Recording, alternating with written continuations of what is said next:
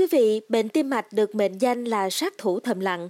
Nó có thể có nhiều hay ít triệu chứng, nhưng khi đã nổi loạn, can thiệp y học rất khó đỡ. Tông phạm của bệnh tim mạch không ngờ tới lại là thực phẩm. Và trong số podcast ngày hôm nay, mời quý thính giả hãy cùng tìm hiểu lý do tại sao tòng phạm của bệnh tim mạch lại là thực phẩm. Ta nên và không nên ăn gì để tim mạch có được sức khỏe tốt nhất quý vị nhé. Thưa quý vị, hiện có trên 50% ca tử vong ở nam giới là do bệnh tim mạch. Tính cho cộng đồng dân cư trên toàn thế giới, bệnh tim mạch là nguyên nhân trực tiếp của 25% số ca tử vong. Thực phẩm lại là tông phạm gây bệnh.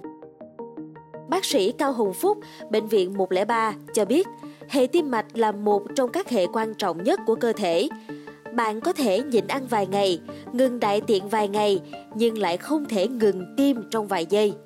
Chỉ cần tim bạn ngừng đập trong vài giây thôi, bạn sẽ tử vong. Ngừng tim là hậu quả cuối cùng của các bệnh tim mạch. Có nhiều bệnh tim mạch có chung một kết cục này. Điều đáng nói là bệnh tim mạch luôn là bệnh thời sự. Kể từ năm 2000, số ca tử vong do căn bệnh này gia tăng nhiều nhất. Tính cho cộng đồng dân cư toàn thế giới, bệnh tim mạch là nguyên nhân trực tiếp của 25% số ca tử vong. Bác sĩ Phúc nhấn mạnh rằng có nhiều vấn đề cần bàn xung quanh vấn đề tim mạch, nhưng một vấn đề rõ ràng có liên quan, đó chính là vấn đề về dinh dưỡng. Có những thực phẩm rất lợi với bệnh tim mạch, nhưng lại có những thực phẩm rất kỵ. Đây là những sát thủ với bệnh tim mạch, làm tăng nguy cơ tim mạch hoặc nặng thêm tính nguy hiểm của bệnh. Sẽ lành mạnh nếu như chúng ta biết cách lựa chọn thực phẩm có lợi, song điều đó là chưa đủ bạn cần phải biết tránh các thực phẩm không có lợi để có một chế độ dinh dưỡng hoàn hảo. Cụ thể, đó là muối, cá biển, cá kho và các thực phẩm giàu muối. Bạn không thể không ăn muối trong cuộc sống thường ngày vì đó là gia vị rất cần thiết điều hòa vị giác. Nhưng mà nếu bạn có thể giảm được lượng muối trong chế độ ăn thì bệnh tim mạch sẽ giảm được trên gần 20%.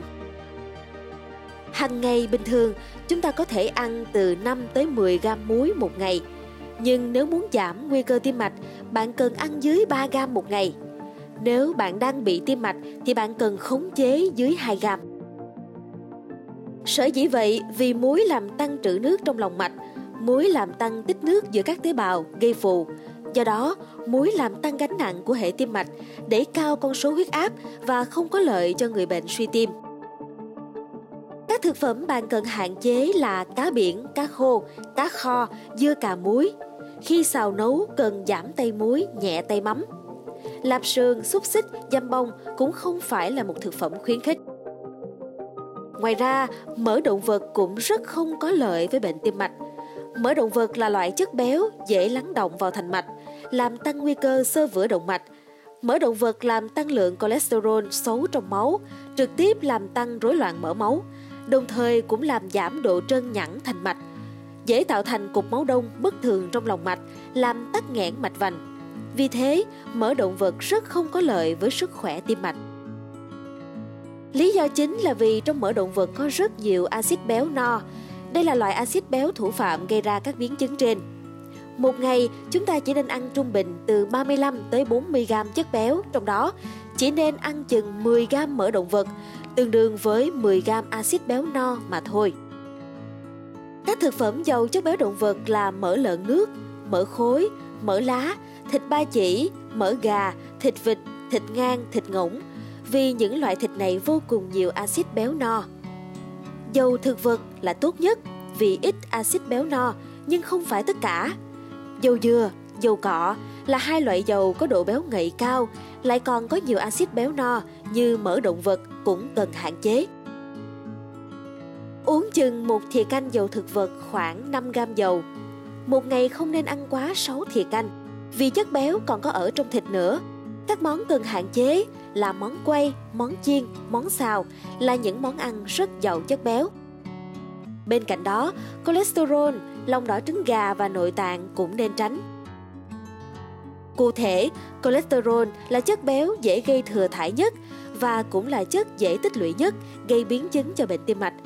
Hầu như các bệnh tim mạch đều có liên quan ít nhiều đến cholesterol. Cholesterol là chất béo làm chai cứng thành mạch, làm sơ vữa mạch máu.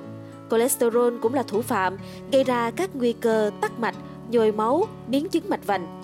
Vì vậy mà cholesterol rất cần hạn chế ăn.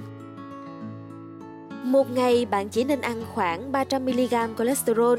Nếu bạn đã mắc bệnh tim mạch thì chỉ nên ăn một ngày không quá 200mg chất này.